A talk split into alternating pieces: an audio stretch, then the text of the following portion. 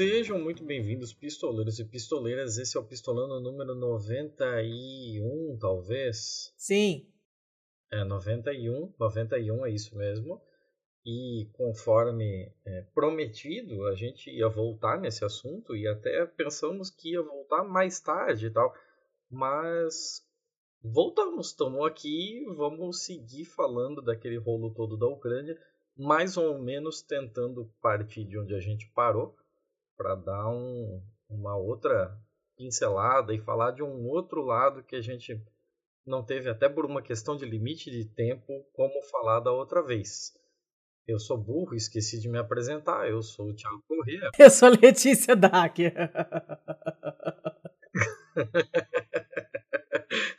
E hoje, pela segunda vez aqui, óbvio, né? Bem-vindo de volta, Frank, para a gente fazer esse papo aí, seguir essa linha do tempo. É isso aí, candidato ao macaco gordo do Pistolando aí. Sou o primeiro na fila. E para completar o time, dessa vez a gente tem um reforço aqui, já que o bagulho vai ficar mais complicado e vai ter mais coisa ainda envolvida, inclusive trazendo para o lado do Brasil. Seja muito bem-vinda, Célia. Obrigada, gente. Tudo bem com vocês? Muito obrigada pelo convite. Espero que possa ajudar em alguma coisa hoje. Ah, nós também esperamos. Vamos ver o que acontece hoje. Hoje a gente está num modo aqui que praticamente não tem nem pauta, está tudo muito precário. Inclusive, você já notou ouvindo que a minha voz está precária, porque tecnologia é assim que funciona, as coisas se atualizam e param de reconhecer, mas a gente segue em frente. Dona Letícia, quer falar alguma coisa? Não, eu estou aqui, como da outra vez, eu sou somente matéria espectadora e só fico... nossa! O meu papel hoje é esse aqui. Ah, o papel é se você entendeu, todo mundo vai entender, então a gente vai tentar simplificar as coisas aqui, que a gente sabe que o primeiro episódio foi pesado, teve muito name dropping, teve muita localidade, muita data, muita coisa... a gente não espera que esse fique muito, muito mais simples, mas em compensação eu acho que pelo menos alguns termos, algumas coisas o pessoal já vai estar familiarizado. Bem, dificilmente a gente conseguiria começar se a gente não fizesse pelo menos uma recapitulação assim, de uma ou outra coisa vital do episódio anterior para a gente prosseguir nesse aqui. Então, se você não ouviu o nosso Ucrânia Parte 1, eu recomendo fortemente assim, que você ouça. Inclusive, eu não recomendo que você ouça esse sem ter ouvido aquele, porque eu acho que muita coisa vai ser perdida assim, com relação a contexto. Mas, Frank, você pode dar a linha mestra aí para a gente prosseguir? No último episódio... Não, então, de uma maneira bem geral, o que a gente conversou bastante no outro episódio foi esse processo histórico-político que levou a Ucrânia de o que era virtualmente uma democracia problemática a se tornar uma democracia menos democrática e muito mais problemática, né? E agora picotada, agora reduzida. Então... como a gente tinha conversado lá pelo fim de 2013 e começo de 2014, estava tendo uma discussão se a Ucrânia iria ou não tentar entrar para a União Europeia, ou pelo menos tentando medir quem que teria mais influência ali, seria a Ucrânia ou a Rússia, né? O presidente na época ele era muito mais alinhado à Rússia, porém a população queria um alinhamento com a União Europeia. Então, de última hora, o presidente ele para as negociações, ele reverte as negociações com a União Europeia, que levariam a um dia, quem sabe, talvez a Ucrânia, né, entrar para o bloco.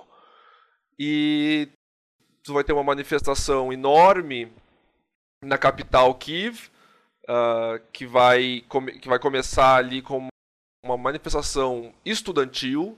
Ela vai ter a resposta do governo, vai ser extremamente violenta essa manifestação, e as coisas vão escalando de maneira que começa a aparecer gente do país inteiro em Kiev para se juntar à manifestação, começam a surgir grupos, milícias, grupos militarizados como parte da manifestação, e é alguns desses grupos que nos interessaram mais, em especial o Pravyi Sektor e o Batalhão Azov.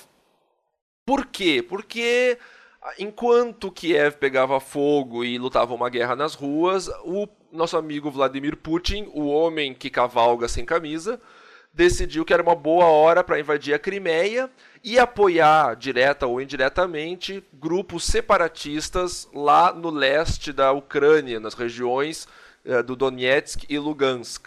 E esses grupos separatistas, eles conseguem algumas vitórias iniciais, só que rapidamente, assim que se resolve a situação em Kiev, as mesmas milícias que estavam participando de manifestações que derrubaram o presidente, elas vão para o fronte de batalha, já que o exército ucraniano, por se tratar de uma transição política, o exército se encontrava um tanto desorganizado. Essas milícias vão para a frente de batalha, conseguem uma grande vitória em Mariupol e acabam ajudando o exército a segurar o avanço dos separatistas. O pequeno problema é que essas tropas, especialmente o Batalhão Azov e o Pravyi Sektor, mas não apenas eles, são compostas majoritariamente de neonazistas e, até onde se sabe, são patrocinadas por certos oligarcas ucranianos que lucraram imensamente com todo esse processo de revés político aí pelo qual o país passou. Deixei alguma coisa de fora, Thiago, até agora? Não, eu acho que é por aí mesmo, né? Só para situar numa linha do tempo, isso daí a gente tá falando de 2013 e 14, certo? Isso. Beleza. Então, quando é que começou o pau a comer pra valer naquela região do Mar Negro lá do Donbas e de Donetsk? Cara, tu sabe que eu sou ruim pra data, se não me engano é fevereiro de 2014. Comecinho, né? Que o pau começa a comer janeiro, frouxo, é bem no comecinho de 2014. Isso, acho que ele cai em janeiro e na mesma... É uma coisa assim, 14 de janeiro ele cai e começo de fevereiro os caras estão invadindo já. Uma coisa, é bem rápido, não dá tempo do novo governo tomar posse direito. Uhum. E aí, com isso, a gente entra naquele esquema de que o pessoal ali da região do Mar Negro, da região que estava sendo mais contestada, acabar entrando numa questão de causar sua própria... Fazer aquele termo que está na moda, né, o autoproclamado República Independente, né, que acabou chamada de República Popular de Lugansk. Que ficou a região ali de Lugansk, de Donetsk, que é uma parte que, além de ser a questão litorânea e tal, né, teoricamente ela viraria tipo um estado tampão entre Rússia e Ucrânia, mas ninguém quer isso, até porque é uma região riquíssima, um acesso ao Mar Negro que é militarmente estratégico e que tem toda uma questão de transporte de gás e óleo os aquecedores de toda a Europa Ocidental ali para o seu inverno, né? Então, uma região extremamente rica. Quando o Frank falou ali dessa parte dos oligarcas, a grande maioria deles é envolvida com questões petrolíferas, porque essa região é estratégica nesses pontos. Exatamente. Então... E daí tem, claro, a gente abordou várias questões aí, né, de que o nosso personagem, o nosso oligarca principal lá, o Ihor Kolomoisky, ele tem cidadania israelense e que o armamento de última geração que está sendo usado pela Ucrânia agora é todo israelense, estão usando drones de combate israelenses em grande quantidade. O que para a Rússia eu acho que foi bom, né? Porque eles puderam testar todas as contramedidas de drone deles nessa brincadeira aí. Sim, tudo aquilo que eles faziam para usar na OTAN, né? Para eles deve ser meu, deve ser uma baita pista de teste aquilo ali, né? Imagina que oportunidade única para eles poderem testar esse armamento e essas tecnologias. Então, a gente estava falando disso, e acho que a gente falou muito, a gente se estendeu muito na... em dar uma identidade bem estabelecida para essas pessoas que foram integrar o esforço ucraniano anti-separatista, né? Contra os separatistas. Mas a gente tocou muito de leve em quem são os separatistas, né? E o que eles fazem. O que eles fazem é que eles separam, né? É, mas não é só isso, né? Uma coisa é objetivo, outra coisa é um método, não é mesmo? Manda ver, então, como é que é o bagulho.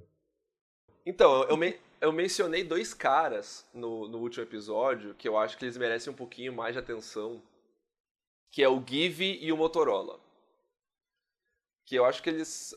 eu mencionei eles, eu falei que eles eram líderes separatistas, né? Líderes separatistas é modo de dizer. Eles eram generais, sei lá, eles eram militares, comandantes militares das tropas separatistas. E ambos foram já assassinados, ambos já morreram, e certamente assassinados. Não foi morte em campo de batalha, não foi morte no fronte, né?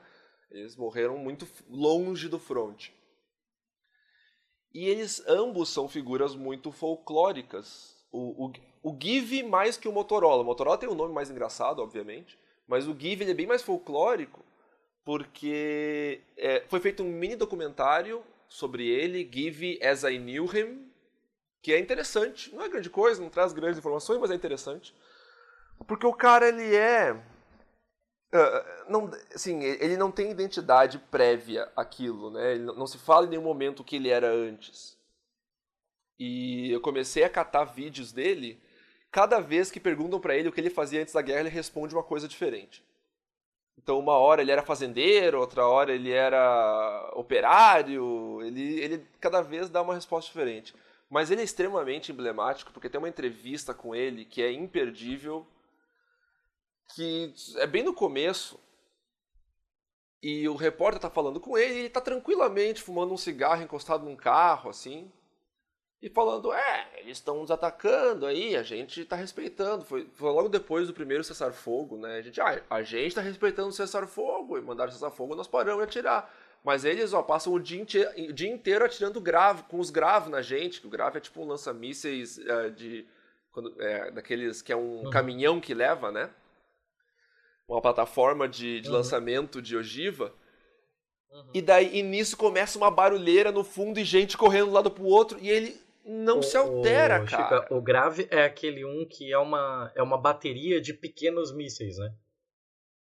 Isso, ele lembra um Katyusha menor. Tem aquele outro que é um míssilzão grandão, que você olha, tem um tubão gigante atrás, e normalmente aqueles são chamados de Buks, né? Que é o V2. Isso, ou Buks ou Katyusha, se for mais antigo. Que daí russo, é mais antigo. Os Grav, eles... Grav é... Acho que Grav até é sigla pra alguma coisa. Mas os Grav estão em tudo que é lugar, assim. Tanto que agora, no Nagorno-Karabakh, tem uma porrada de Grav atirando pra um lado e pro outro lá. Inclusive, se o pessoal for cruzar datas, acontecimentos e esse tipo de book, o book é o tal do míssil que acabou derrubando um voo da Malaysia Airlines, que estava passando pela região. Isso! Se eu não me engano, foi 2014 mesmo, né? Cara, acho que foi bem no quente da luta mesmo. Foi bem quando tava pegando fogo o bagulho. Se eu não me engano, era o voo MH-28, mas enquanto você fala aí, eu vou pesquisar aqui.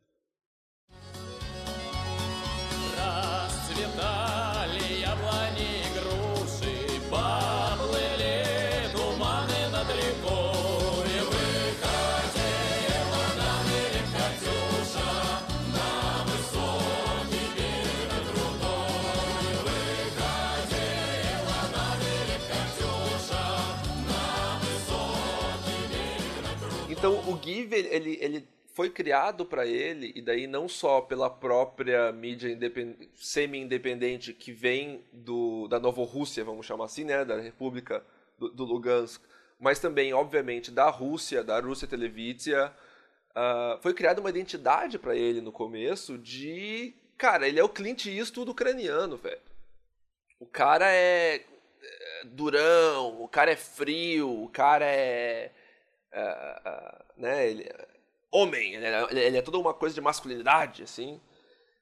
Só que, então, assim, se tu for procurar no YouTube, Live Leak, tu vai encontrar bastante vídeo dele, né? E ele sempre com aquela atitude dele. Só que daí tu também tem todas as coisas que os ucranianos falam que ele fez. O Givi, eu acho que ele tava tentando fechar o álbum da Panini de crimes de guerra. Porque tu tem, assim... A tentativa de limpeza racial, de juntar um monte de ucraniano de uma vila e passar fogo em todo mundo. Se eu fosse uma pessoa que sabe fazer Photoshop, essa seria a capa do episódio, assim, o álbum de crimes de guerra. Panini crimes de guerra, colecione já. Nostrúvia! Não, então, eu imaginei a propaganda já, assim. Eu já imaginei a propaganda, o Guilherme fumando um cigarro, assim. Eu vou aproveitar o alívio cômico que a Letícia trouxe para dizer que eu errei. Na verdade, era o MH17. Era um Boeing 777 que tinha saído de Amsterdã e ia para Malásia e foi atingido por um buque em Donetsk mesmo. Foi julho de 2014. Aí, ó. Aqui tem informação. Só para colocar no assunto ali, Célia, você quer complementar com mais alguma coisa que a gente deixou passar por enquanto? Não. Tá tranquilo para mim ainda. Pode ficar tranquilo. Beleza. Então brilha aí, Chicão. Ui. Então, o Givi, ele tem essas histórias. Daí tem uma outra coisa que ele era acusado de ter... Ele teria negociado uma troca de prisioneiros em Donetsk. Então, ele era muito envolvido na luta pelo aeroporto de Donetsk, que é ali um dos grandes pontos estratégicos da região.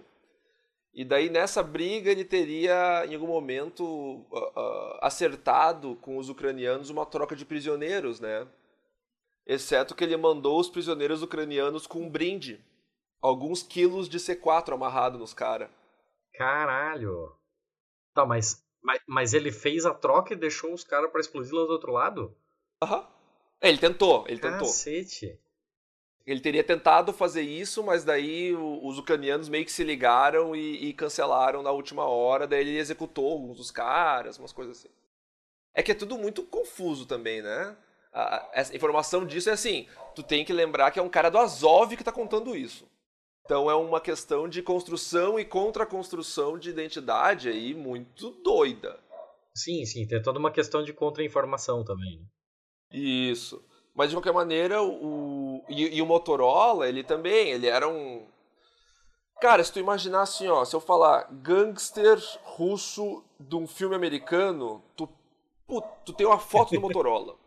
E ele era conhecido por ir tomar um expresso ele ia, como é que é o nome do hotel? Não é Ritz-Carlton, mas é um hotel Ramada, eu acho, sei lá. Mas tem um desses hotéis que é onde os jornalistas ficavam, né? Um desses hotéis de luxo. E diz que durante a guerra, ali, quando ele era vivo, ele gostava de ir lá tomar um cafezinho e conversar com o pessoal, assim, e tal. Mas ele ia com uma AK-47 no colo, assim. Então, imagina, você tá no hotel ali e tal. Quando for da manhã, chega um cara com uma AK, senta, bota ela no colo, toma um café, dá uma polida no rifle, pede uma vodka, aquela coisa, assim, muito amigável.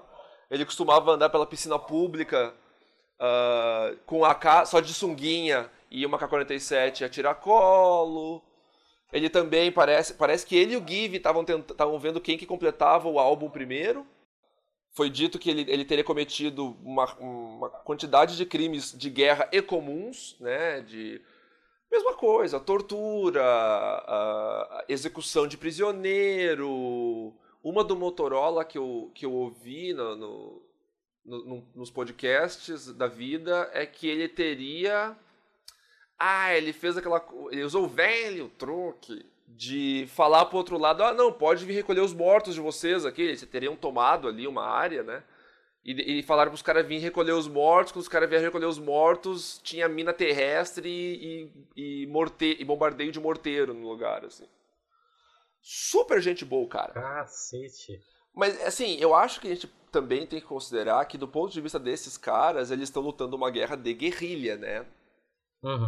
Eles estão lutando, eles são Tipo, a Ucrânia desde o começo tinha bastante financiamento de OTAN, bastante arma da OTAN. A Ucrânia é o maior paiol pós-União Soviética do mundo.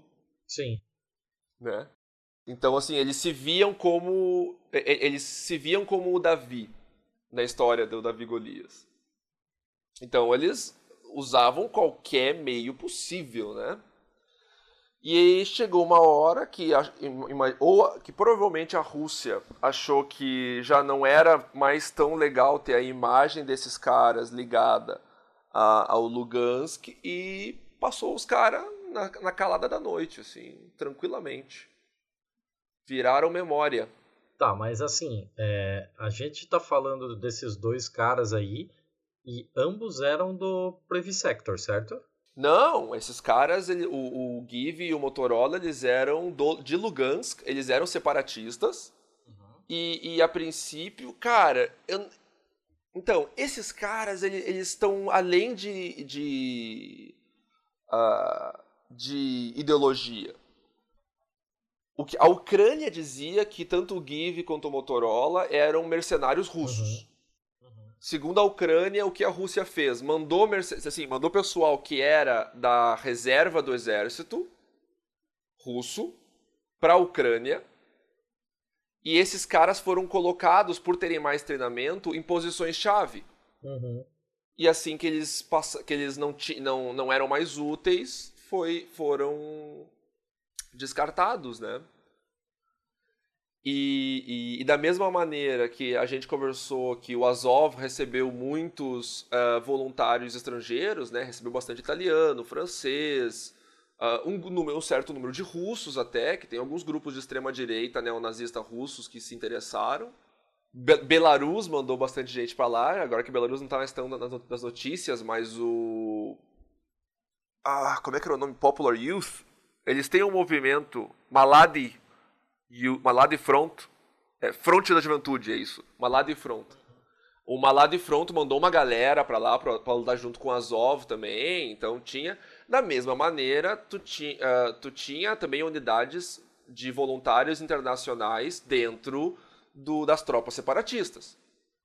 E daí tu inclui tanto o pessoal que os russos estavam passando como voluntários internacionais, então encontraram muita gente da Buryatia, que eles são praticamente Mongólia, assim, eles são muito próximos da Mongólia. Tá, pera, agora é a hora que você vai precisar explicar a Buryatia pra quem tá nos ouvindo.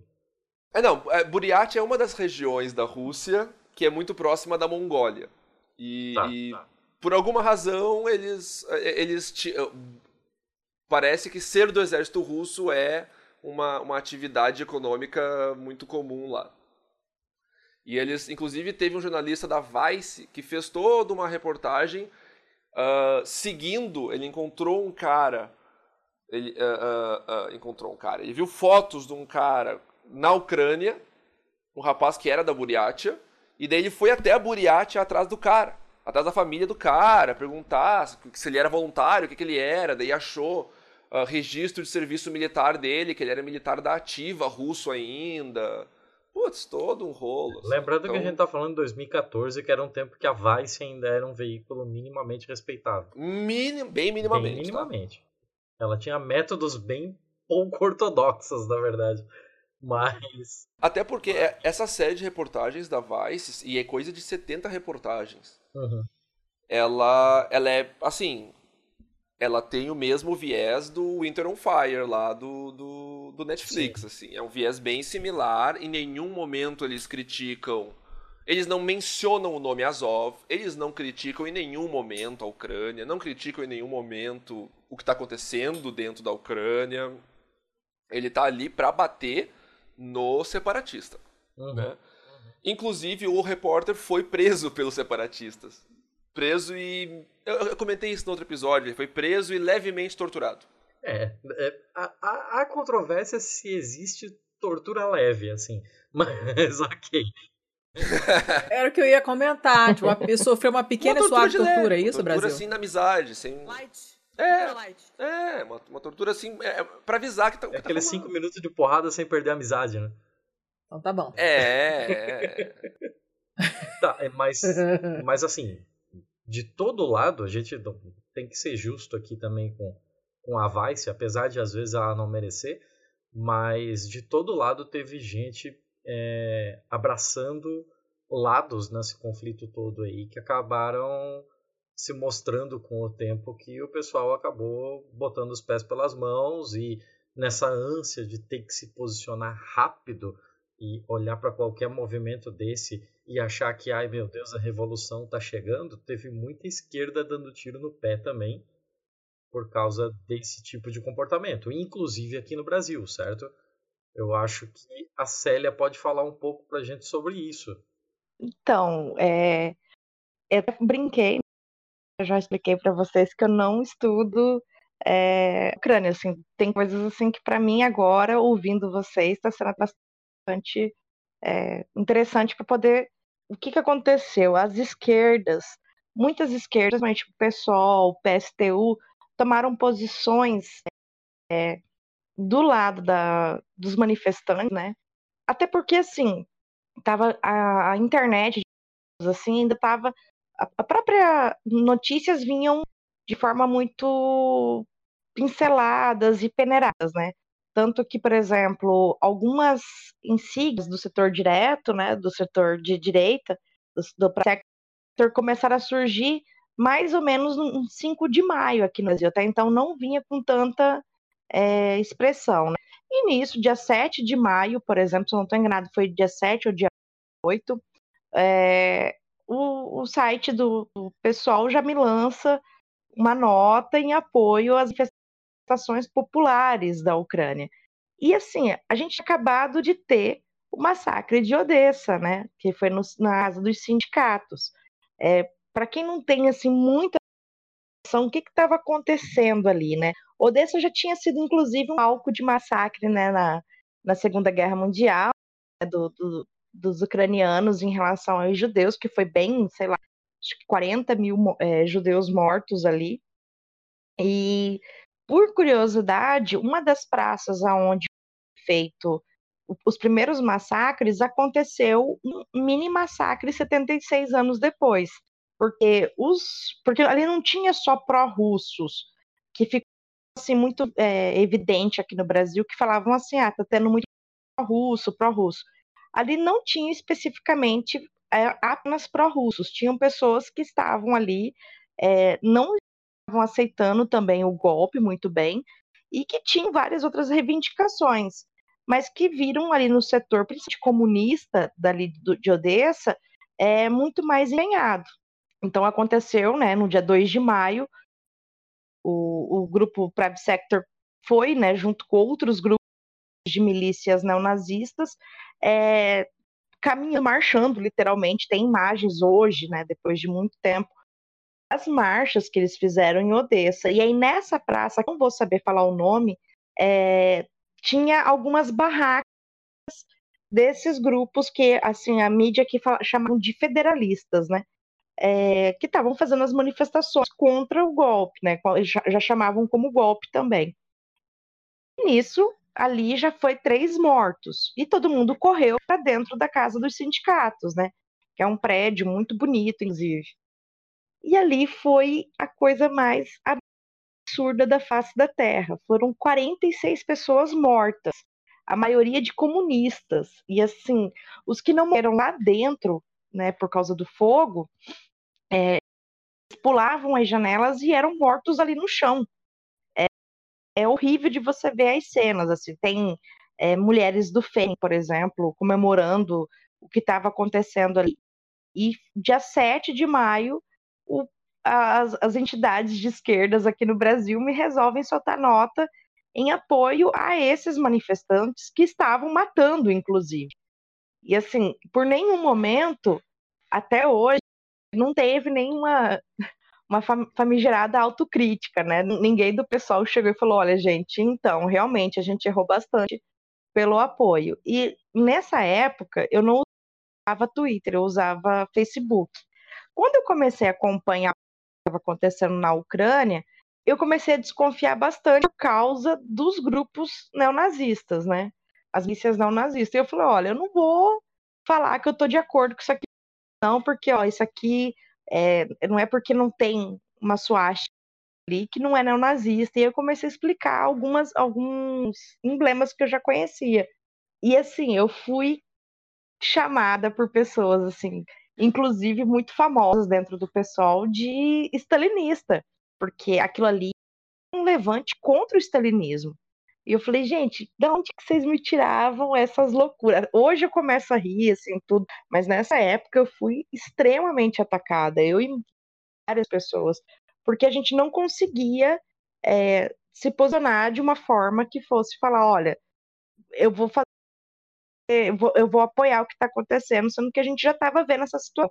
Por exemplo, um dos líderes desse massacre, inclusive ele...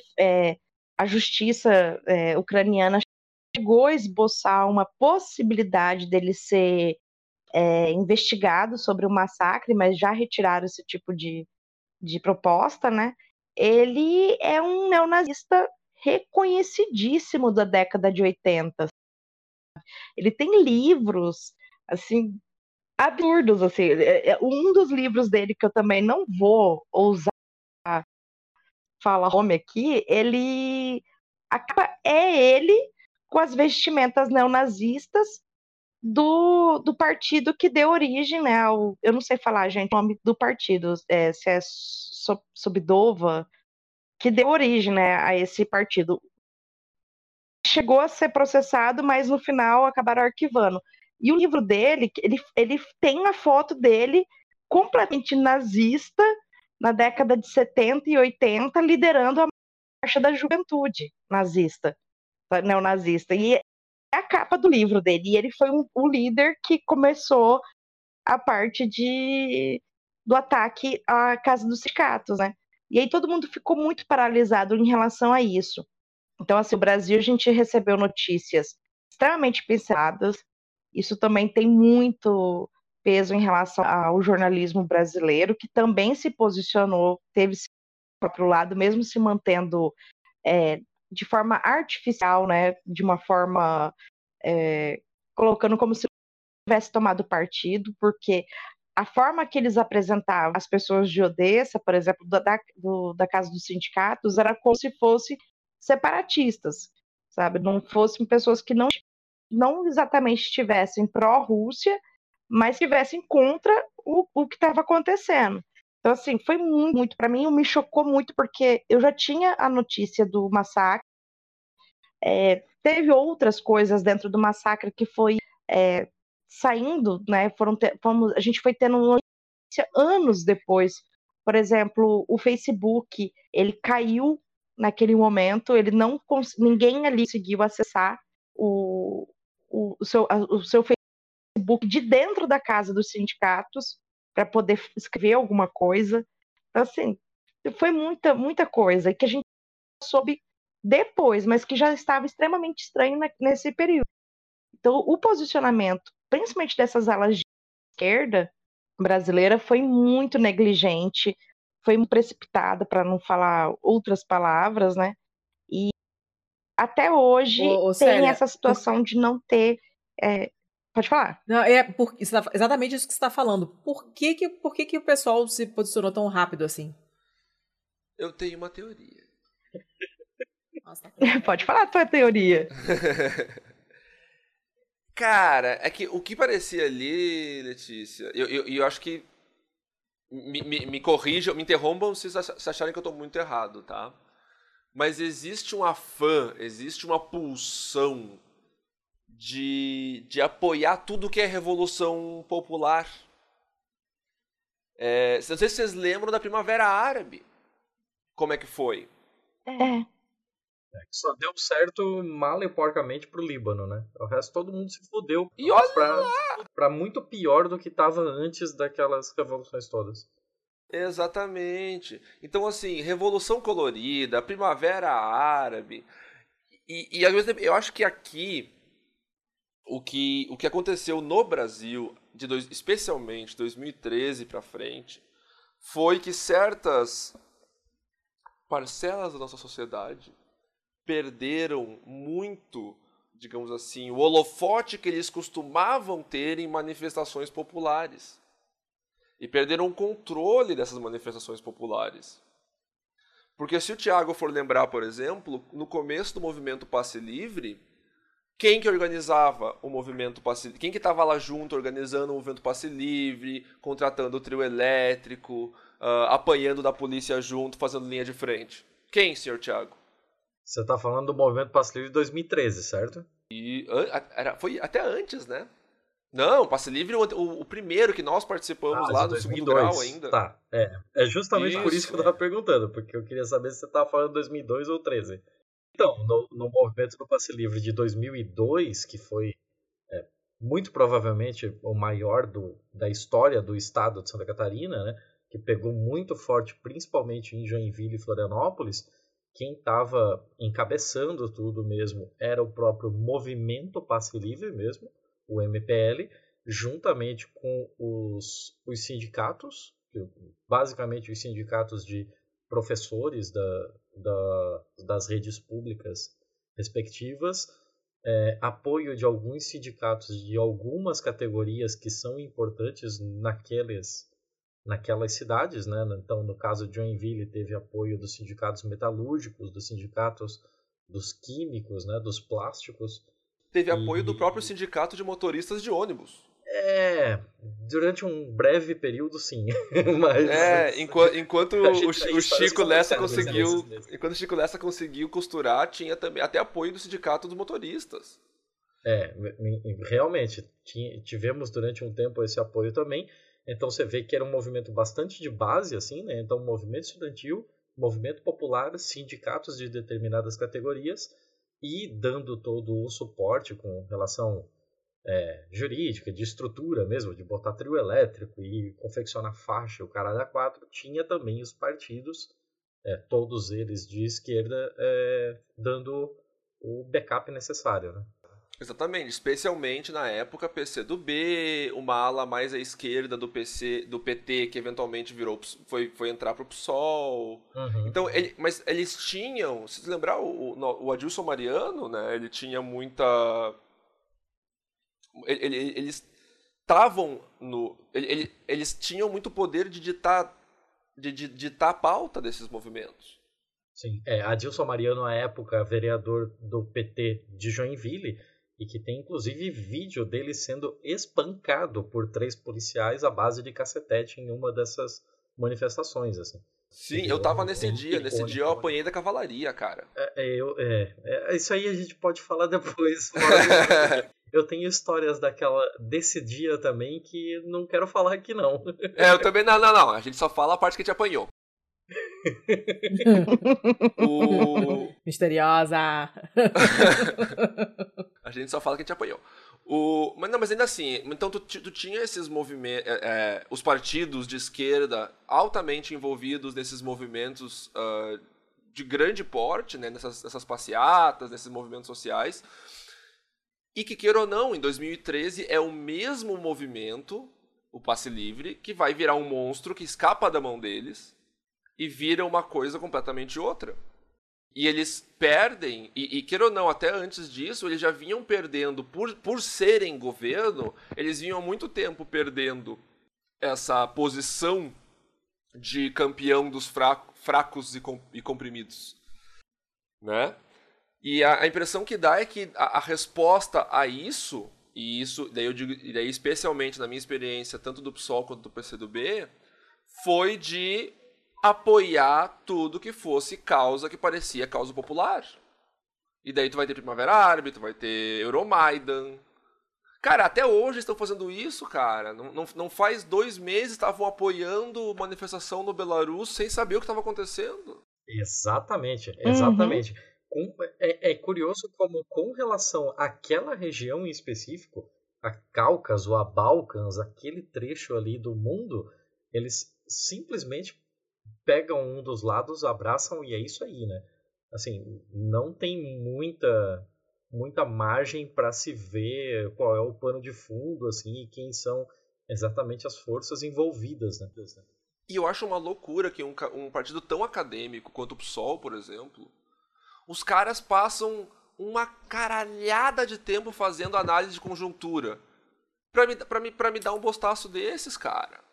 É incrível. Mas assim, quando saiu essa nota do PSOL falando em apoio aos separatistas e tal, eles... Foi uma nota conjunta? Foi uma nota do partido? Ou teve algum nome, assim, algum rosto do partido que realmente encabeçou essa pauta? Daí acho que a Célia... foi o MEI. Foi o MES, né? E o... das primeiras notas, porque foram algumas notas, né? Por exemplo, você chega ali no site do PSOL, escreve PSOL Ucrânia, não precisa escrever muita coisa no Google, assim.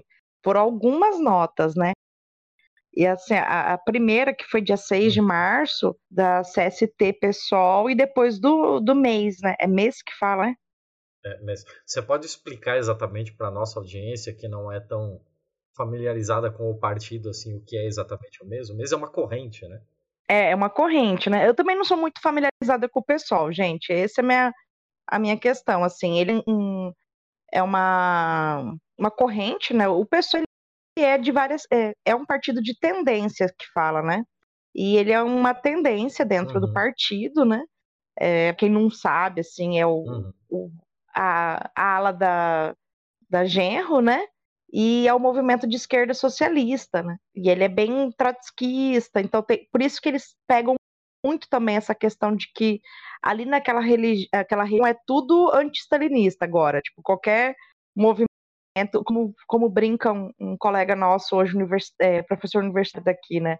Qualquer tiro para o alto ali naquela região, o mês do pessoal tá falando que é revolta contra o stalinismo.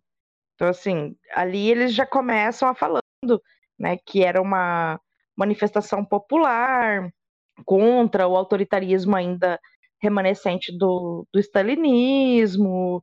É bem confuso o texto. É do Miguel Lamas, né, e ele fala que é um triunfo revolucionário das massas, né, contra o stalinismo. Só que, assim, depois eu vou até tentar trazer para vocês, não vou conseguir agora no... Né, por áudio, mas eu vou deixar no Twitter também. Tem pesquisas que mostram que não era assim, que todo ucraniano, uma parcela muito alta da Ucrânia, gostaria de aderir à União Europeia naquele momento que começou os conflitos, né, que acabou parando no que a gente conhece hoje. Era extremamente dividido, não era uma coisa assim, que a maioria queria a União Europeia, ou a maioria queria... A continuar com a aliança com a Rússia. Não, estava bem dividido, não era uma coisa que algum lado estava muito forte. Então, assim, já começa por essa questão. Teve alguns posts, né, não exatamente textos do pessoal, dando a entender que a maioria ali era pró-União Europeia, e não era exatamente a maioria. E, assim, esses detalhezinhos que peca muito em cima dentro do pessoal, sabe? Tipo, dia 21 de fevereiro. Cara, tava na cara já que tava tendo as milícias neonazistas, sabe? Eu lembro, assim, que me marcou muito o dia 27 de fevereiro, que foi quando eu comecei a usar um pouco o Twitter com uma conta de um irmão meu que tinha Twitter nessa época, e ele seguia bastante comunistas da Ucrânia. Assim, eles tiravam foto propriamente de neonazistas, postavam e não dava segundos e a postagem caía. E aí teve uma conta que ficou repostando a mesma foto por mais ou menos assim, uns 20 minutos. A foto ficava ali, não dava uns minutos, caía o tweet dele, aí ele ia lá, republicava, até que bloquearam a conta dele. Então, assim, tudo isso a gente acaba entrando naquela situação que você se força a conspirar, né? Tá, mas por que estava caindo? O que estava... Qual era a denúncia ali? Ah, era denúncia propriamente de violência, né? De alguma propaganda neonazista, tudo, mas e por que não noticiou isso? Assim, para mim, essa situação do pessoal, principalmente, foi muito confusa. E deixar na mão do MEIS e do CST foi a pior coisa da face da Terra, porque foi aquela famigerada post da Luciana Genro, né? Ah, finalmente a Revolução Popular venceu, acabou o resquício de stalinismo. E não era a questão exatamente do stalinismo como ela queria tanto. E aí qualquer pessoa que fizesse alguma ponderação, alguma crítica, acabava sendo taxada como stalinista aqui no Brasil também. Então muita gente deixou de se posicionar por causa disso. O que é o que está acontecendo também com a Bielorrússia, né? Porque não vou falar para vocês que a oposição é 100% limpinha, não é. Até mostrei uma vez para o Frank, eu não conheço, não vou me posicionar em relação à Bielorrússia, né? Mas tem muito ali que é muito parecido com o que está acontecendo com a Ucrânia, que aconteceu com a Ucrânia.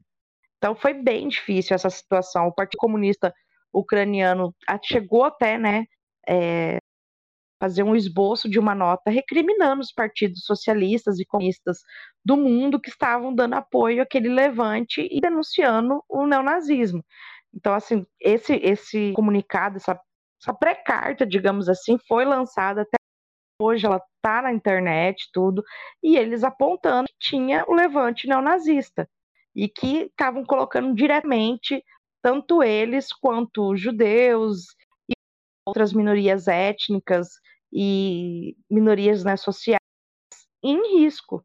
Então, assim, esse período foi muito tenso aqui no Brasil, principalmente para as áreas mais radicais da esquerda, porque você viu que houve praticamente um racha também, uma parte apoiando a Ucrânia, porque acha que qualquer movimentação de massa é uma revolução contra o autoritarismo ou qualquer outro tipo de levante.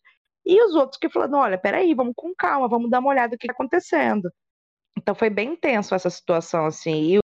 E o caso do massacre de Odessa foi para, tipo, assim, fechar tudo isso e a gente começar a bater de frente contra essa ala do PSOL que começou a dar muita proteção à própria revolta que estava acontecendo ali e, por tabela, sem perceber, aos neonazistas, né? Sim, justo. Agora a gente chega naquele momento que, assim, pode ser que tenha algum filiado ao PSOL ou alguém simpatizante e tal, que pode estar ouvindo todo o nosso papo aqui pensando, pô, mas isso daí é a sua opinião, que é o argumento mais safado do mundo. Tipo, não, mas essa é a sua opinião, você não tem como provar esse tipo de coisa. Isso é sua opinião. Mas a gente pode, por exemplo, assim, só para tentar meio que provar o ponto e mostrar esse tipo de tiro do pé, pegar o exemplo de um brasileiro que seguiu essa carreira aí, né? E que mostra o número de contradições e o número de problemas que tem nesse rolê todo dessa pauta. Vamos puxar um pouquinho aí a capivara do menino Lusvarg? Senhor amado, vamos! Cara, esse cara, putz, que assim, ó, que ele nunca me encontra na rua pra cobrar que eu falei isso dele, mas esse cara, velho, eu não sei o que pensar, velho. Exato, eu acho que ele foi meio que engolido por todo esse rolê de o quão complexo ele é, de quanta bagunça tinha nesse rolê todo, e ele meio que se deixou levar por uma construção, uma utopia ideológica que ele montou na cabeça dele com relação à etnia mesmo, né? E abraçou um negócio completamente errado, cara. Eu vou passar mais ou menos aqui a história pregressa do Lusvarg até chegar no ponto pra valer mesmo, e aí eu entrego pra vocês dois, beleza? Então, basicamente o que aconteceu, vamos lá, o Lusvarg é de Jundiaí, ele é descendente de húngaros, ele fez comércio exterior, se eu não me engano, comércio exterior, alguma coisa nesse sentido, assim. Depois ele resolveu que ia meio que rodar o mundo, assim, até para treinar inglês, esse tipo de coisa. Não sei o que aconteceu nesse meio tempo e ele acabou na Legião Estrangeira. Isso, sei lá, 2000 e qualquer coisa. Como assim? Ele acidentalmente foi parar na Legião Estrangeira? Eu que não nem sei no filme do Van Damme, cara. Isso, assim. Preencheu a papelada sem querer. Pois é, sabe quando o PCdoB te filia sem querer, assim? Você vai lá, assim... Quem nunca, né? Vamos comprar não, cara, mas vocês não lembram o filme do Van Damme que ele toma um pileque e acorda no Marrocos? Cara, eu não sei como se deu isso, assim, porque, cara, se ele fez comércio exterior, eu imagino que ele tava tentando ir para um lado bem mais civil, assim, né? Mas eu não sei o que aconteceu. Talvez, sei lá, masculinidade frágil, qualquer coisa assim, ele foi acabar na Legião Estrangeira, ele serviu na Córcega e ele fez parte de um regimento de paraquedistas estrangeiros na Córcega. Eu não sei quanto tempo levou esse período dele lá, eu sei que em 2005 ele voltou para o Brasil, passou num concurso para PM em São Paulo e trabalhou em partes administrativas e burocráticas da PM de São Paulo, saiu da PM de São Paulo e foi para uma escola ou academia de oficiais da PM do Pará. Aí no Pará ele se formou, virou oficial. Não sei dizer aqui de cabeça, posso dar uma pesquisada aqui, mas de cabeça eu não sei dizer qual foi a patente que ele chegou lá. Mas depois ele saiu. Nessa saída dele ele foi para a Rússia. Ele é o típico rolê aleatório, assim, né? Deve ter ido ele e o Ronaldinho Gaúcho. Aí ele foi para a Rússia, fez medicina numa universidade estatal de Kursk durante 1 ano e meio. Depois saiu de lá e voltou para o Brasil. Tem aí um pedaço em branco da biografia dele, que não se sabe exatamente o que aconteceu. 2014, ele ressurge sendo preso nas manifestações da Copa. Eu até pensei que era naquelas anteriores do não vai ter Copa, lá do tempo que o pessoal estava brigando por algumas coisas com relação às construções dos estádios, mas não, já foi no período em que estavam acontecendo de fato os jogos da Copa, né? Aí ele foi preso, tem uma foto bem icônica dele, que é ele sem camisa, já algemado, tomando spray de pimenta na cara, que ficou muito icônica justamente por estar mostrando assim, o nível de violência que os policiais estavam atingindo com relação aos manifestantes, né? Sendo que talvez a coisa mais violenta que tenha acontecido na época tenha sido quebrar vidraça de banco, que é belo e moral, mas de qualquer forma. O que aconteceu foi que depois que ele foi liberado, ele ficou preso sei lá quantos dias, assim, saiu de lá dizendo que foi torturado, e numa entrevista que ele deu, que se eu não me engano foi pro Fantástico, inclusive, ele falou que estava trabalhando de professor de inglês, perdeu o emprego por causa das imagens e da prisão e tal, e que ele ia sair do Brasil de novo e ia voltar para a Rússia. De fato, ele não voltou para a Rússia. De fato, ele foi para a Ucrânia e se juntou com os separatistas do Donbas. E é nesse ponto que eu entrego. Então, eu vou fazer um parêntese antes disso, cara. Que agora que eu nunca tinha parado para ler a história desse cara inteira e pegar as datas. Mas agora que tu mencionou, eu tenho um amigo que deve ter conhecido ele na Legião, que deve ter treinado ele na Legião. Ó... Oh. Que tem um parça meu lá da Irlanda, que ele é brasileiro e legionário aposentado. E ele se aposentou porque teve um acidente de treinamento, ele fazia aqueles saltos halo, de pular 3 mil metros, abrir 200, e o paraquedas enrolou e o cara ficou em coma 3 meses, uma coisa assim. Caralho.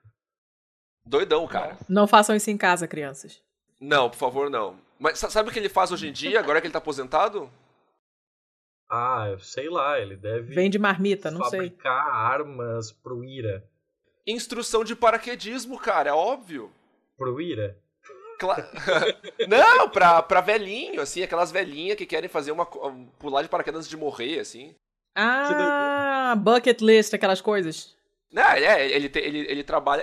Ele não é nem dele a empresa, ele trabalha numa empresa no interior da Irlanda que faz salto de paraquedas pra civil, assim. Aquele salto de paraquedas que tu paga, sei lá, 50 pila e vai pular de paraquedas. Ai, cara, tomara que ele não tenha treinado o Lusvarg pra gente não ter que fazer uma parte 3, cara. Cara, o pior é que eu perdi o contato dele, que a gente era amigo de convivência rosto a rosto, né? Eu nem sei o nome do cara completo, não tem cara no Facebook, mas o cara era legionário. O cara, ele foi legionário bastante tempo, foi da ativa, chegou a participar de missão da metade do mundo aí, sei lá, todos aqueles crimes de guerra.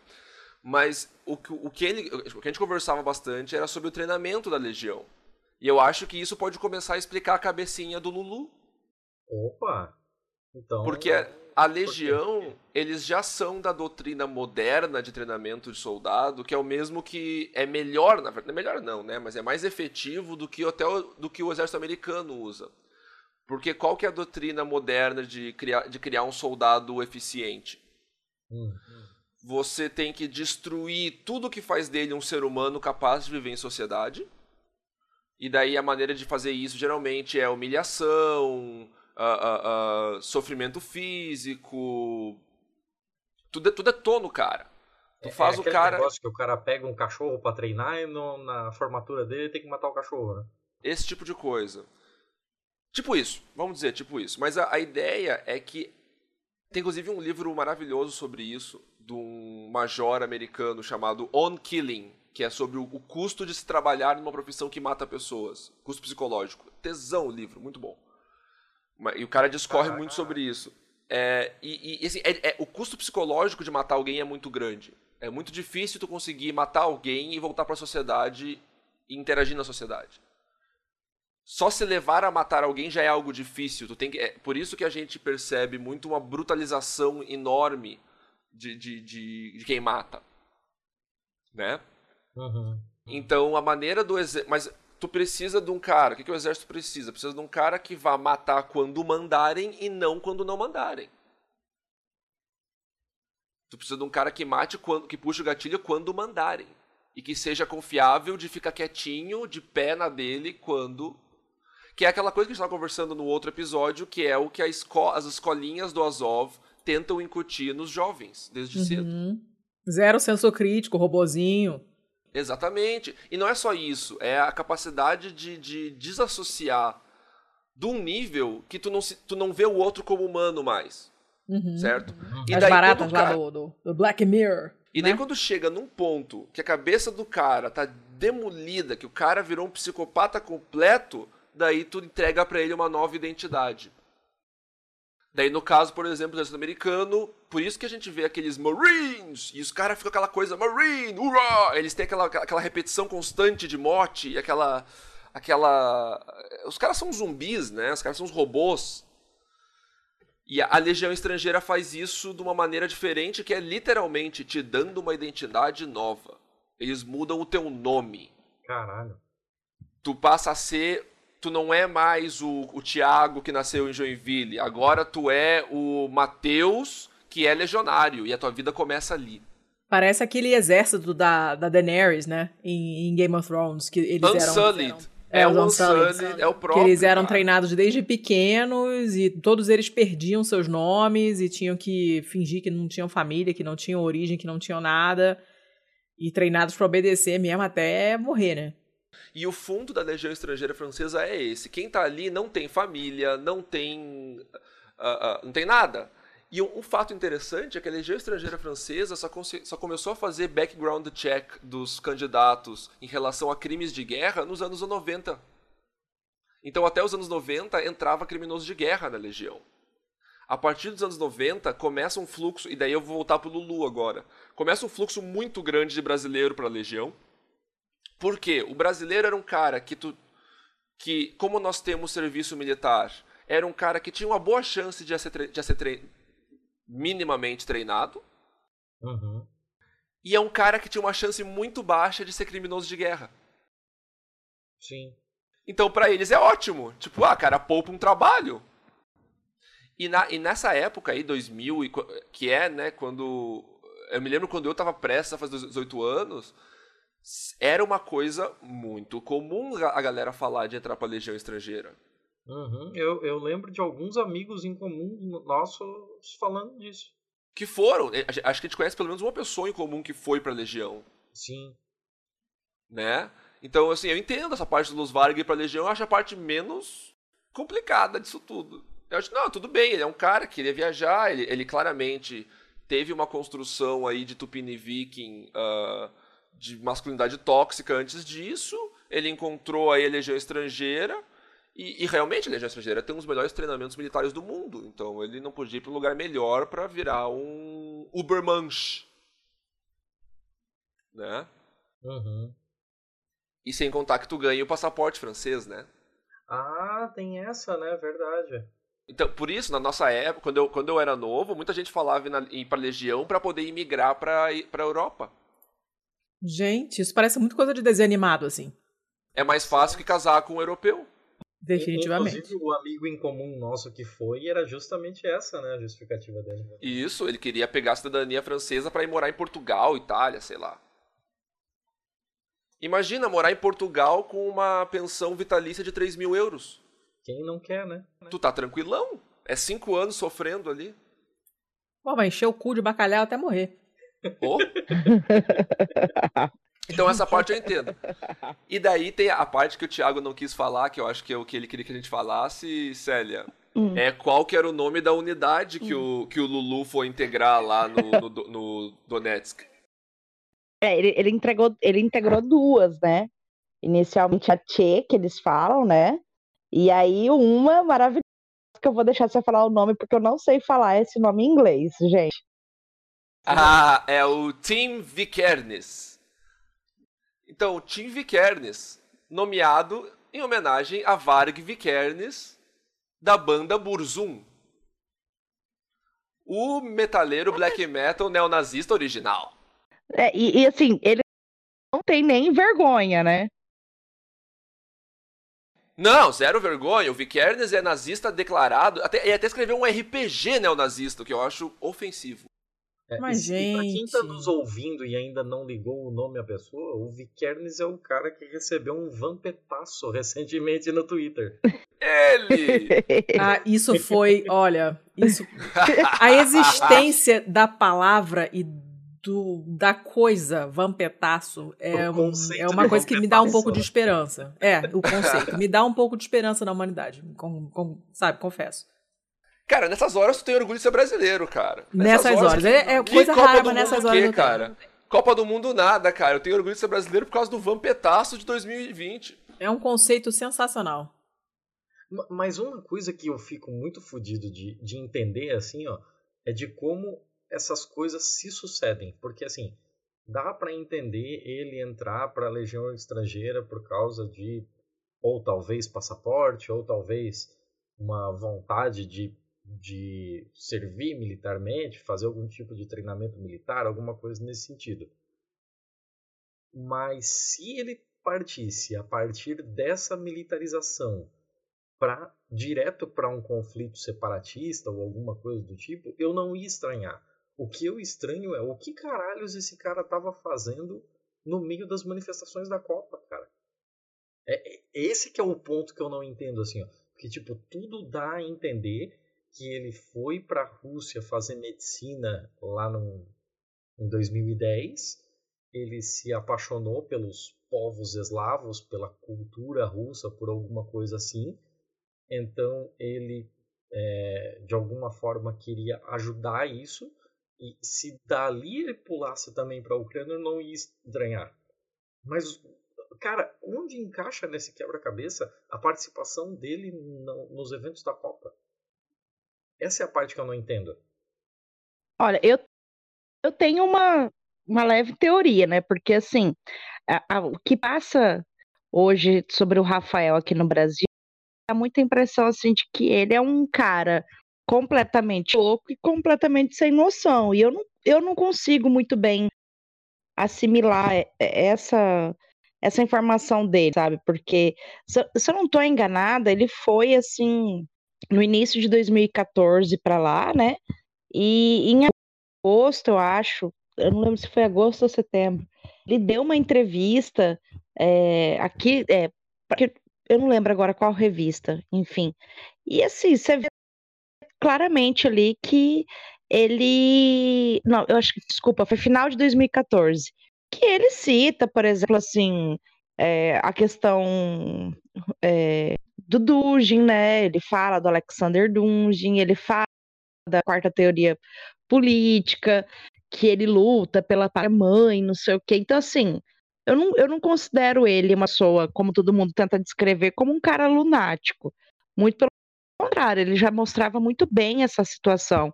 E esses grupos que aqui a gente chama de nazibol, e não é só aqui no Brasil, né, que a gente chama de nacionais socialistas, tem vários, né, reportagens que chamam ele, né, eles de vermelhos marrons, né, que são grupos que se utilizam da temática socialista, principalmente período Stalin, né, e o nazismo e o fascismo. Olha, eu descrevo bem claramente que é um fascismo avermelhado.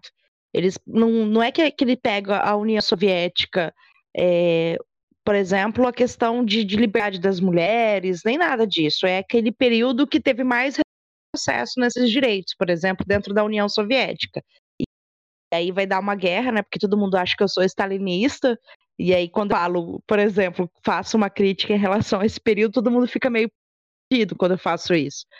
E você vê nitidamente se posicionando em relação a isso. E os vários, que hoje já não tem tantos, né? São poucos os prints daquela época, mas você já percebe que o Rafael tinha já um conhecimento bastante interessante em relação a esses movimentos dentro da Rússia.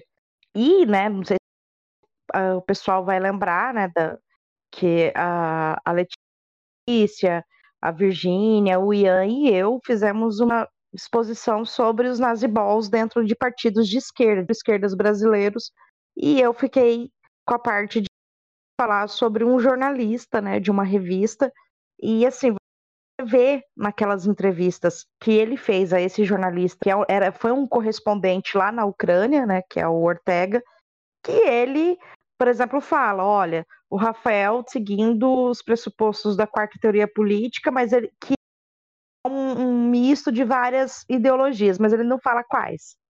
Sabe, assim, já deixa bem claro que eles não vai tocar no assunto do que é a Quarta Teoria Política. Por isso que quando você vai dando uma retrospectiva das entrevistas e do que saía do material sobre o Rafael, você já percebe ali que ele não era um cara sem... conhecimento do que estava contando ali, parte teórica, entendeu? Então, assim, eu não considero a parte que ele seja um louco, e que ali porque ele gosta de guerra, entendeu? Ele tem um conhecimento, sim, em relação a essa aliança vermelho-marrom, né, do Alexander Dugin. Mas existe uma relação direta entre os dois, entre o Lusvarg e esse pessoal entrista que estava se infiltrando em partidos de esquerda para concorrer às eleições?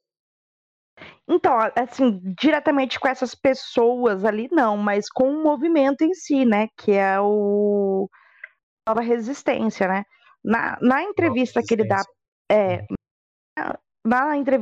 para a Gazeta Russa, ele fala, né, que foi através de amigos euroasiáticos, tal, que eram seguidores da Quarta Teoria Política de Alexander Dugin, e aqui no Brasil, nesse período, já começava, né, a Nova Resistência, né, inclusive, que era com um chará do próprio Rafael, né, que eu agora não vou dar o sobrenome do moleque, né, mas também Rafael, e assim, tem fotos dele, desses dois Rafaéis juntos, né, e também do próprio jornalista do Ortega, fazendo, né, a Kennelly, que era uma simbologia antissemita pra caralho, e você vê que eles são amigos e que eles têm esse grau de familiaridade um com o outro, só que ele não fala especificamente os nomes, entendeu?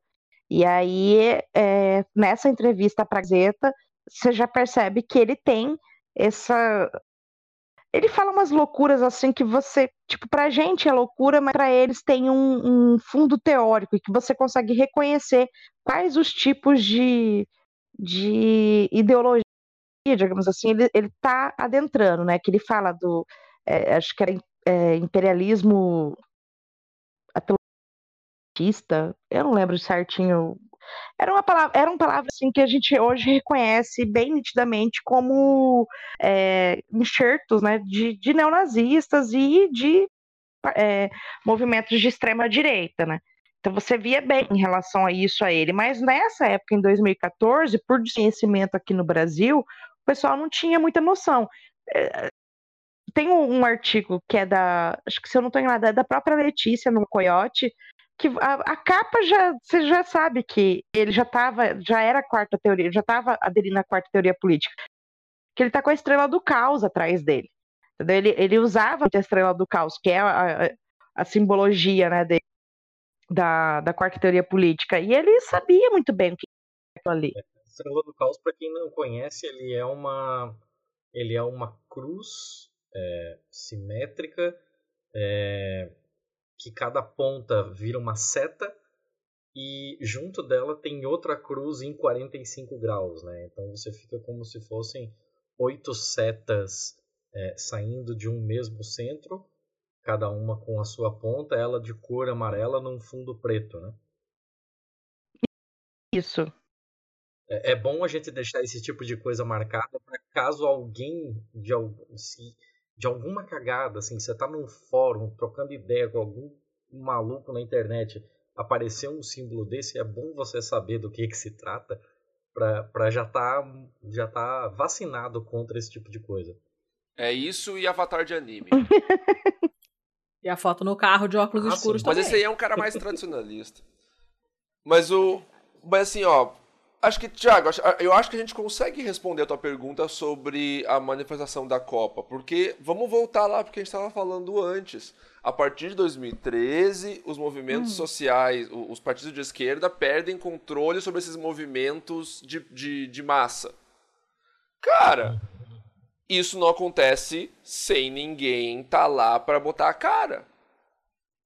Eu tranquilamente consigo ver um Lulu lá como presença de, sei lá, proto Nova Resistência, QTP, PQP, caralho. Ele tá lá marcando a presença e tomando espaço e ocupando espaço e sendo mártir, o que é mais... Nossa, quer coisa melhor do que isso pra tu tomar conta de uma manifestação, tu ter um mártir teu? Que é o que o, por exemplo, é a mesma coisa que o Pravyi Sektor fez na Ucrânia. Eles martirizaram um ou outro cara deles e tomaram conta. Uhum. Isso é... Assim, não tô dizendo que é isso, né? Mas acho que faz todo sentido. Ou pelo menos é algo perfeitamente aceitável, perfeitamente razoável. Não, olhando por esse lado, sim, assim, mas é que esse período tem muita coisa bizarra que precisa ser melhor estudada, assim, ó. Por exemplo, é o mesmo período em que tanta gente falava da diabo da Sininho. Vocês lembram de todo o barulho por causa da Sininho? Quando o pessoal descobriu o termo Black Bloc. Inclusive saiu alguma coisa recentemente sobre ela. Eu li esses dias alguma coisa sobre ler. Ela. O que fim deu, assim. Vou catar. Era uma entrevista com ela. Vou catar. Eu não li a entrevista, eu vi a chamada. Eu vou catar e assim, passo. A própria mídia, assim, acabou cooperando numa puta falta de informação, assim. Um monte de informação desencontrada, levando a lugar algum. O Black Bloc, na época, foi considerado um movimento da mesma forma que hoje a mídia americana fala de Antifa, como se não fosse uma estratégia, como se fosse um pessoal, assim, você tem que vasculhar aí para ver se você não acha sua carteirinha de Antifa. A minha ficou no correio. É assim. Você ia falar, Célia? Perdão, gente, eu enganei com o meu próprio ar. Não, e assim, se vocês pararem para analisar... Não, gente, tô aqui, né, tentando respirar nesse calor do Mato Grosso do Sul e tô quase tendo um treco aqui. Se vocês pararem para analisar, não é um evento de forma espontânea também, que existem sequestros de bandeiras, né, historicamente de esquerda, principalmente da esquerda radical, e que elas são totalmente transformadas para ficar de outra forma, mas que no primeiro contato, uma pessoa que está se familiarizando com a esquerda radical e quer adentrar, né, ao movimento radical, ele olha e acha que aquilo ali é realmente uma esquerda, né? Que é o caso da quarta teoria, da nova resistência aqui no Brasil. A nova resistência é completamente anti-Bolsonaro, né? Como qualquer outra esquerda ou progressistas, né? Que são anti-Bolsonaros, mas assim, eles são anti-Bolsonaros e anti a política econômica do Bolsonaro. Só que aí você vai pegar outras áreas da nova resistência, aí tá nitidamente que são uns fascistinhas de merda. Por exemplo, assim, ao mesmo tempo que eles são anti-Bolsonaros, eles casam muito bem com as pautas da Damares, entendeu? Com retrocessos em políticas, direitos sociais para as minorias, principalmente o que eles chamam, né, de identitários hoje, as mulheres, LGBTs. Então, assim, eu sempre brinco muito no Twitter, às vezes, porque eu sei que tem muito desses caras que me seguem, principalmente depois da exposição que a gente fez agora por último, né?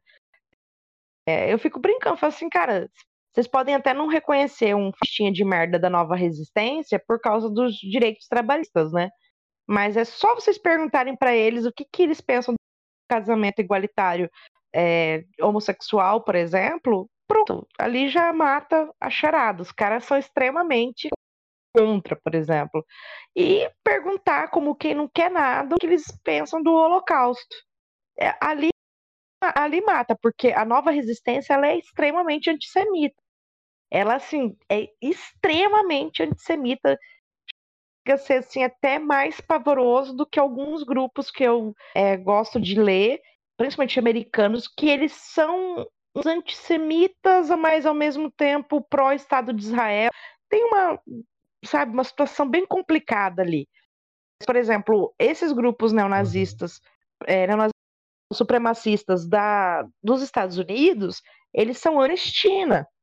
A nova resistência se utiliza da questão palestina para fazer frente ao Estado de Israel, mas não porque eles são antisionistas, é que eles são antissemitas até o talo, assim, são extremamente antissemitas. Então, você sempre tem que pegar alguns pontos que essas pessoas vão escorregar, que elas não vão dar conta de passar a posição delas sem falar assim, então, veja bem, o Holocausto, vamos lá, assim, se não conseguir responder adequadamente ali, falar, olha, um dos maiores crimes que aconteceu, tal, morreu ali, você já sabe que é um fascistinha de merda, um neonazista.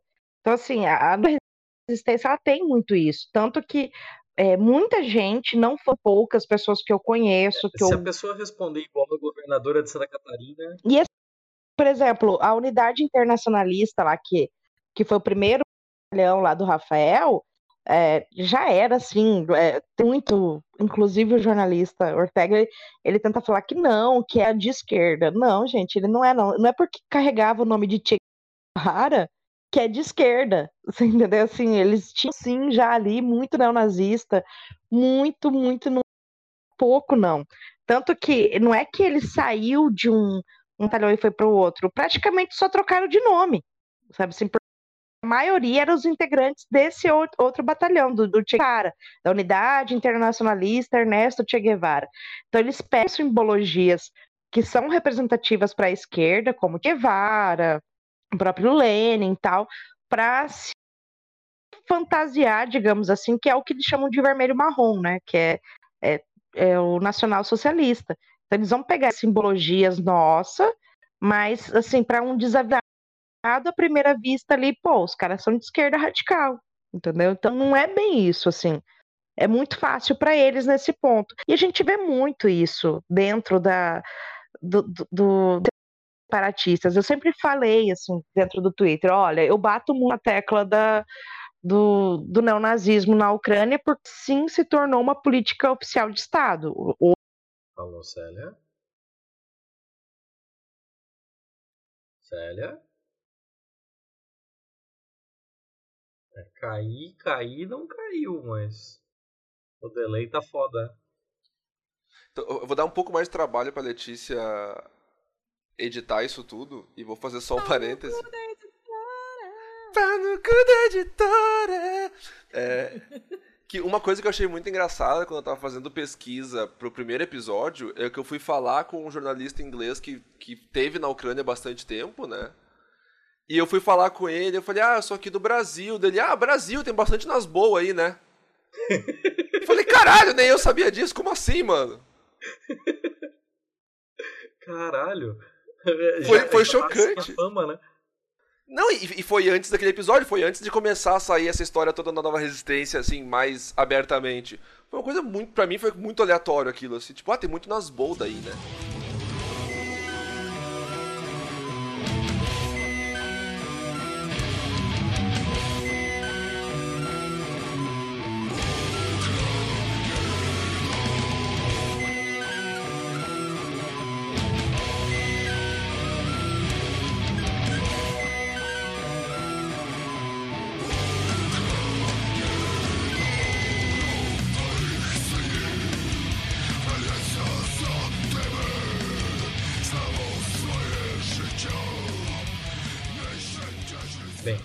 Vamos encaminhar o final, então. Fazer o quê?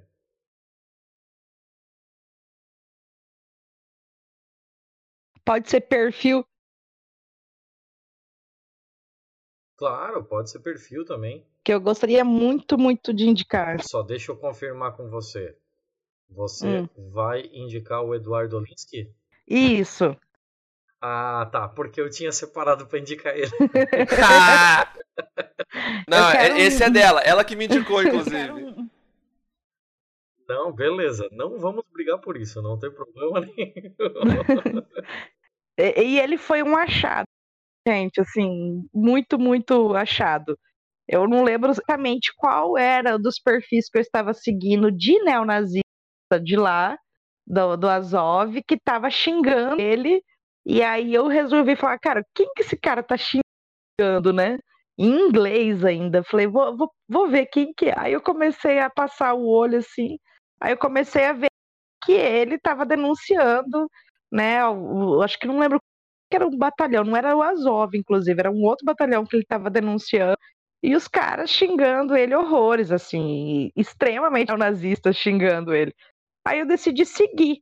Aí eu fui vendo, o cara posta todo dia algo novo. Sabe, assim, e ele fez, ele conversa, ele entende espanhol, né, só que não escreve em espanhol, e ele me contou, assim, superficialmente, que ele fez uma espécie de mapa da Ucrânia, com todas as manifestações em homenagens a nazistas, a colaboradores nazistas, né, e ele vai pondo todo dia, então tem sempre uma coisa nova dele. E aí eu gosto demais de indicar ele, que nem eu falei, eu estava conversando antes, né, do programa, ele é extremamente ameaçado de morte. Então, assim, a pessoa que estiver ouvindo esse episódio, por favor, não quibe ele, não vá e pegue tudo que ele escreveu e faça uma thread nova. Use as fontes dele, dê RT nele, sabe, porque quanto mais ele tiver alcance fora da Ucrânia, ele é uma forma mínima de se resguardar também, de ter a segurança dele, né? Se acontecer alguma coisa com ele, o Ocidente, como diz ele, fica sabendo. Sim. Sim, importantíssimo.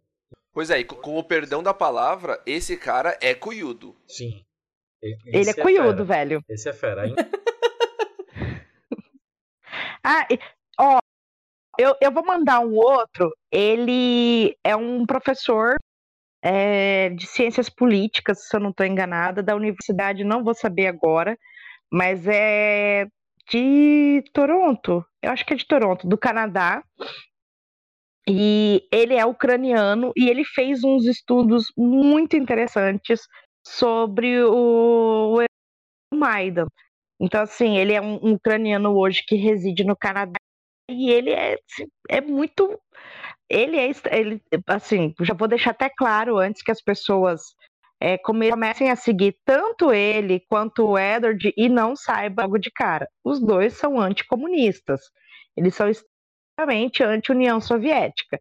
Então, não entre nos perfis deles achando que vocês vão ver eles, né, lembrando do período soviético de uma forma idealizada ou qualquer outro tipo de coisa. Não, eles são extremamente anti-União Soviética.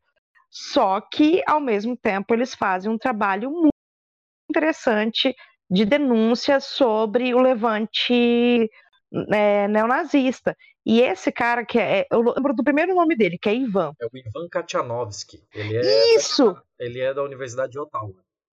Isso, ele mesmo. E assim, ele, eu tenho uma thread dele salva até hoje, nos meus links salvos, que ele mostra, com estudos na realidade, como que os Estados Unidos de Obama, né, e Biden, que, como eu estava brincando com vocês, eu não sabia nem o nome do Biden antes, né, eu chamava de Biden, eles investiram massivamente no levante neonazista, nas milícias neonazistas. Então, assim, é muito bacana, e eu gosto demais dele. Então, são os dois personagens, essas duas pessoas que eu indico bastante em relação ao levante neonazista da Ucrânia.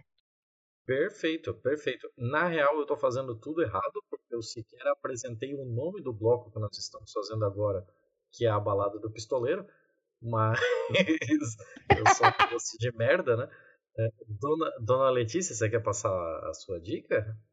Passo. A minha dica, como sempre, não tem absolutamente nada a ver com o episódio, com o tema, até porque eu não entendo nada do assunto, eu não saberei nem o que pesquisar sobre isso.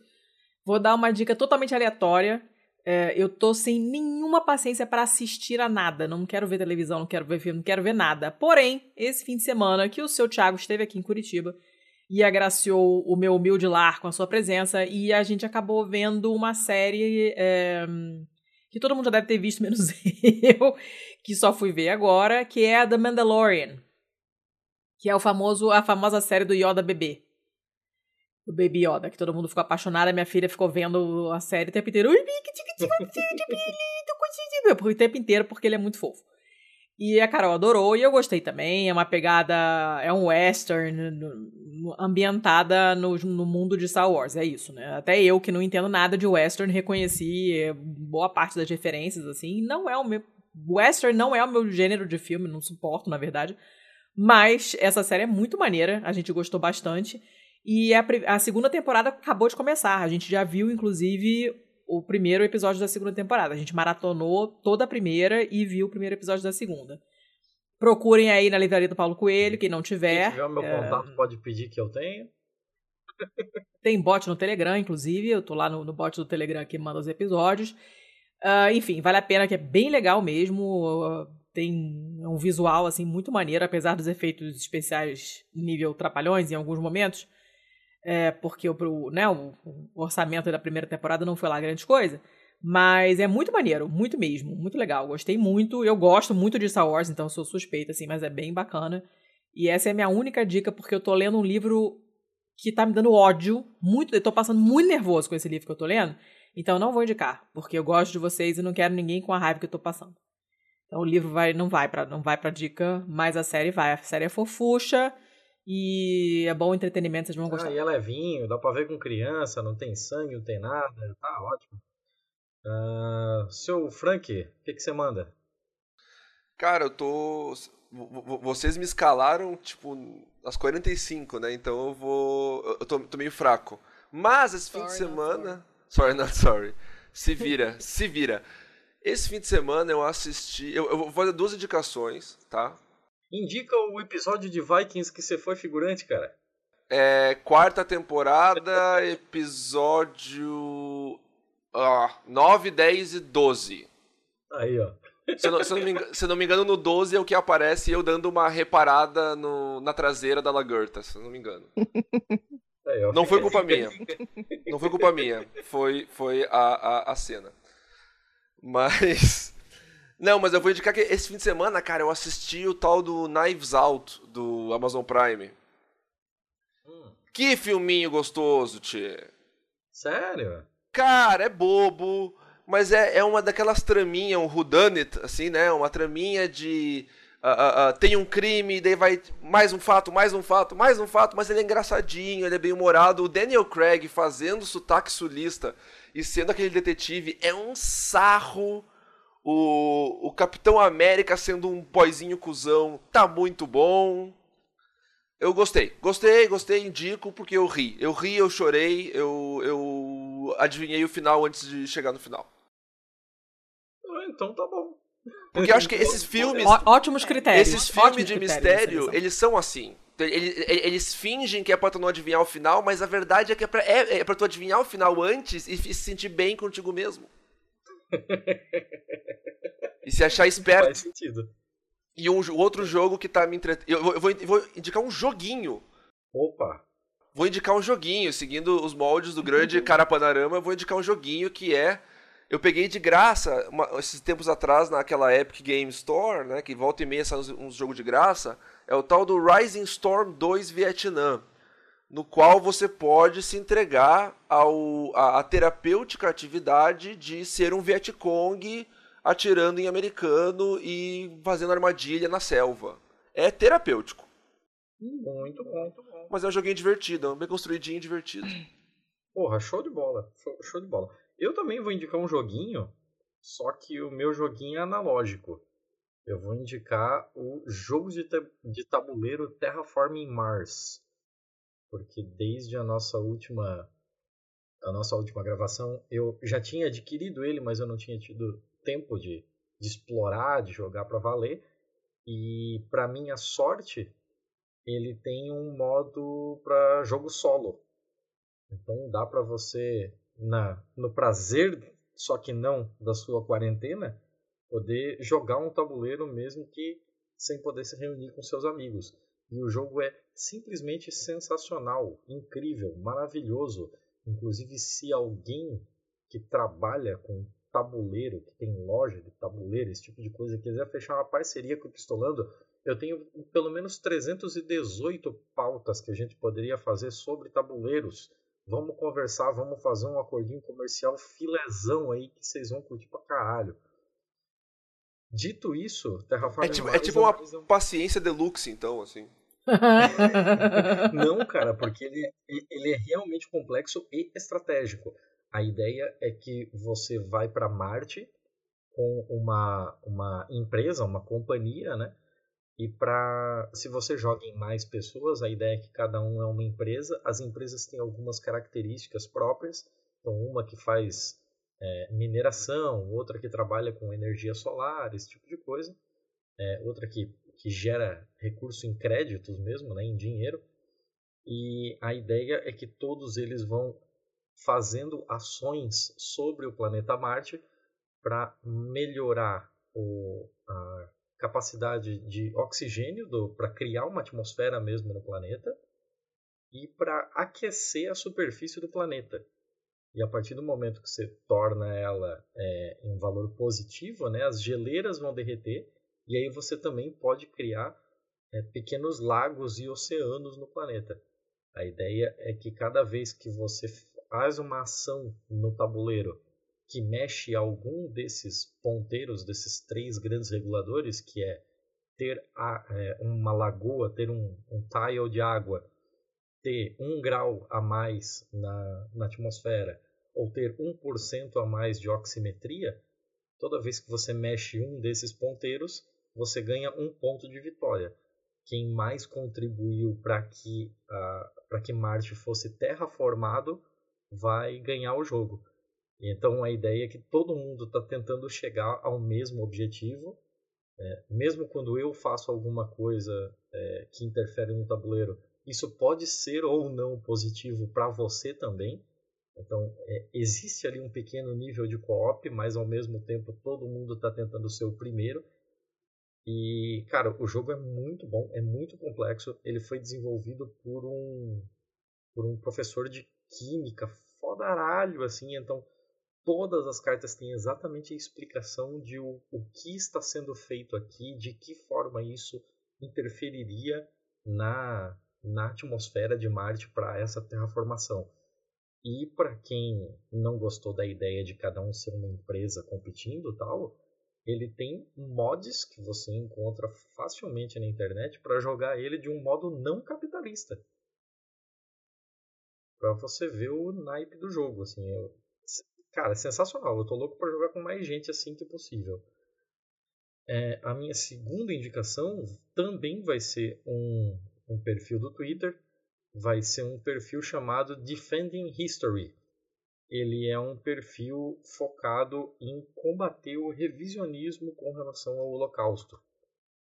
Então, sim, Acho que ele cai muito bem assim para toda essa história que a gente tá tendo aqui, de quarta teoria política, dessas porra toda aí. Acho que vem muito bem a calhar.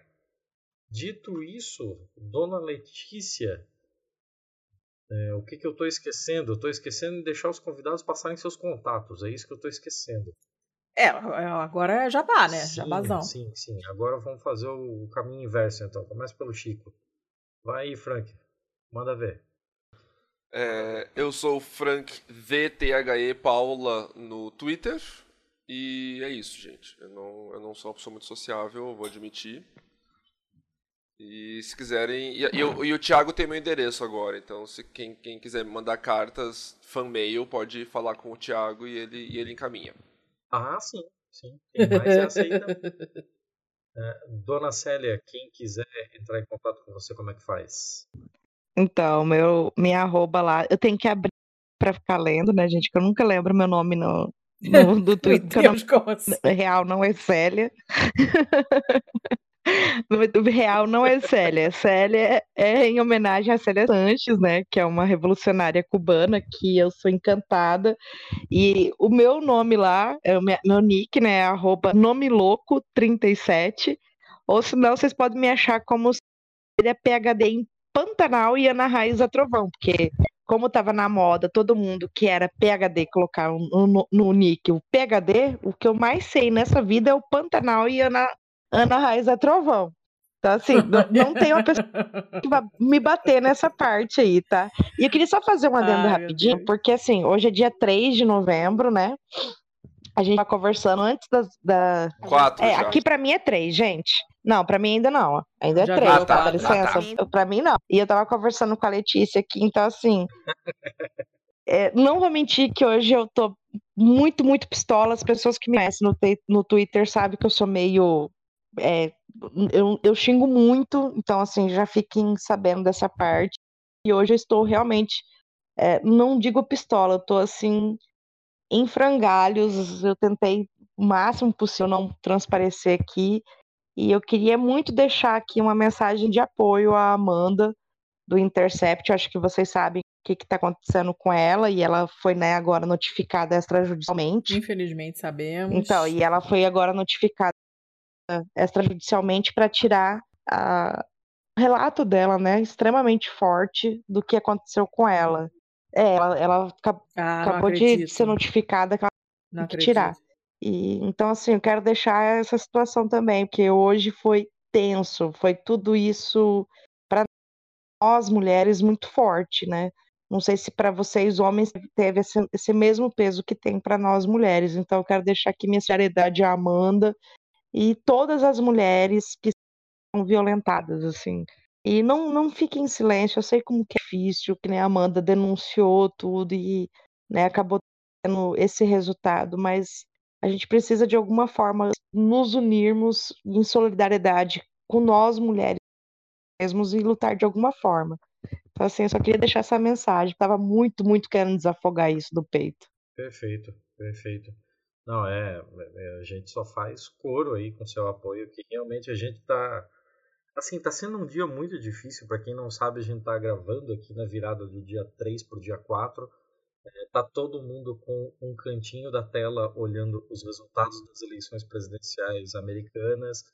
A gente teve todo aquele rolo com relação a uma denúncia de estupro em Santa Catarina. Santa Catarina resolveu completar o bingo de todas as atrocidades possíveis essa última semana. E agora teve mais essa da Amanda. Tá acontecendo coisa pra caralho. Foi um dia dificílimo pra todos nós, assim. E, porra, que bom, Célia, que você puxou mais essa aí, porque, de fato, é uma ótima lembrança. E... os nossos microfones aqui também estão sempre abertos para quando... Na eventualidade de, quem sabe, um dia a Amanda vir aí trocar uma ideia conosco. Dona Letícia, você faz a parte final aí, já que você está com o áudio melhor? Passar os nossos contatos, passar isso, passar aquilo? Bora. Gente, é aquilo, né? Twitter, Insta, @pistolando pod, e-mail contato@pistolando.com, nosso site é o pistolando.com. O que mais? Nós temos o Catarse, para quem quiser dar uma... Eu tenho que procurar a pronúncia dessa palavra, porque eu nunca sei se é com zã ou sã, eu não sei, isso tá me irritando, mas enfim, é catarse.me/pistolando, se vocês quiserem ajudar a gente, lembrando que a gente faz tudo sozinho, somos só eu e o Thiago, não temos nenhuma empresa patrocinando merda nenhuma, não temos nada, somos só nós dois, então é um trabalho do cacete, e se vocês acham que a gente merece a ajuda de vocês, dê uns caraminguais lá pra gente no catarse.me/pistolando, pra quem tá fora do Brasil pode ser em doletas pelo patreon.com.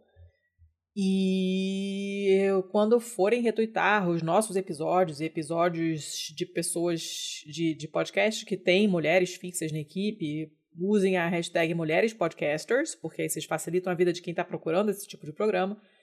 Usem também a hashtag #podantifa e googlem lá em Podosfera Antifascista, que vocês vão achar um monte de podcast super legal sobre um monte de assunto diferente, todo mundo antifascista, então é bem legal. Eu não vou indicar nenhum hoje, porque eu não já nem me lembro mais o que eu vi essa semana com esse negócio de eleições americanas, eu ouvi muito mais coisa gringa do que daqui, então não vou indicar nada.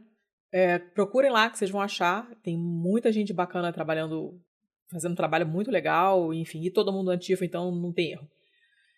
E eu acho que é só. Perfeito. Então, dito isso, podemos fechar o episódio? Bora fechar, que eu não sei nem o que eu vou fazer agora, eu tô tão irritada com esse resultado das eleições que eu acho que eu vou descer com a Manila meia-noite já e eu vou levar a cachorra pra mijar. Eu ainda nem vi, eu só quero ver depois que eu fechar essa porra aqui. Mas, gente, muito obrigado pelo tempo de vocês, a gente teve 1000 contratempos aí pra quem não... Obrigada, gente, por aceitar em cima da hora, assim, né? Sim, foi tudo em cima da hora, foi tudo de um jeito meio maluco, mas eu acho que foi um ótimo papo e eu acho que quem nos ouve aqui vai gostar também. E quem sabe, né? Quem sabe uma parte 3, não sei. Quem sabe pra falar de outra coisa. Tamo, já falei, candidato primeiro da fila pra ser macaco gordo, cara. Eu tô sempre feliz em ficar pistola e xingar as pessoas. Ótimo. Isso aqui é o lugar certo. É, cara, a gente já conversou em off aí que tem outros temas que você pode aparecer aqui. Então fica de olho aí. Fica... Aposto. Sempre queremos. Olha, agora eu sei onde você mora também, então precisando, vai te buscar. Então pode trazer os adesivos pra mim já. Pode deixar.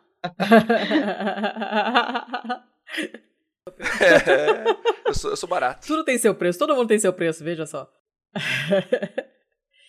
Gente, valeu, Zaço, de verdade. Aprendi pra caramba e vou aprender mais ainda quando eu for editar, porque aí eu tenho que ouvir tudo de novo. E eu acho que o pessoal vai aprender bastante também. O outro episódio rendeu muito, o pessoal gostou muito, ouviu 2 vezes, ou mandou pra todo mundo pra ouvir, e acho que com esse vai ser a mesma coisa. Então, tô bem feliz com... Eu queria registrar aqui que a dona Letícia acabou de falar que aprendeu muito, ou seja, a parte 3, ela não tem mais a desculpinha que não sabe nada. Eu posso dizer que depois que eu esqueci, não seja por... Amnésia. Foi um episódio abençoado, Ana Letícia? Nunca mais vou usar essa palavra na minha vida. Ai, nunca mais. Chega, gente. Muito obrigado. Até semana que vem. Valeu, gente. Tchau. Valeu, boa noite. Até semana que vem. Beijo. Este podcast foi editado por estopimpodcasts.com.br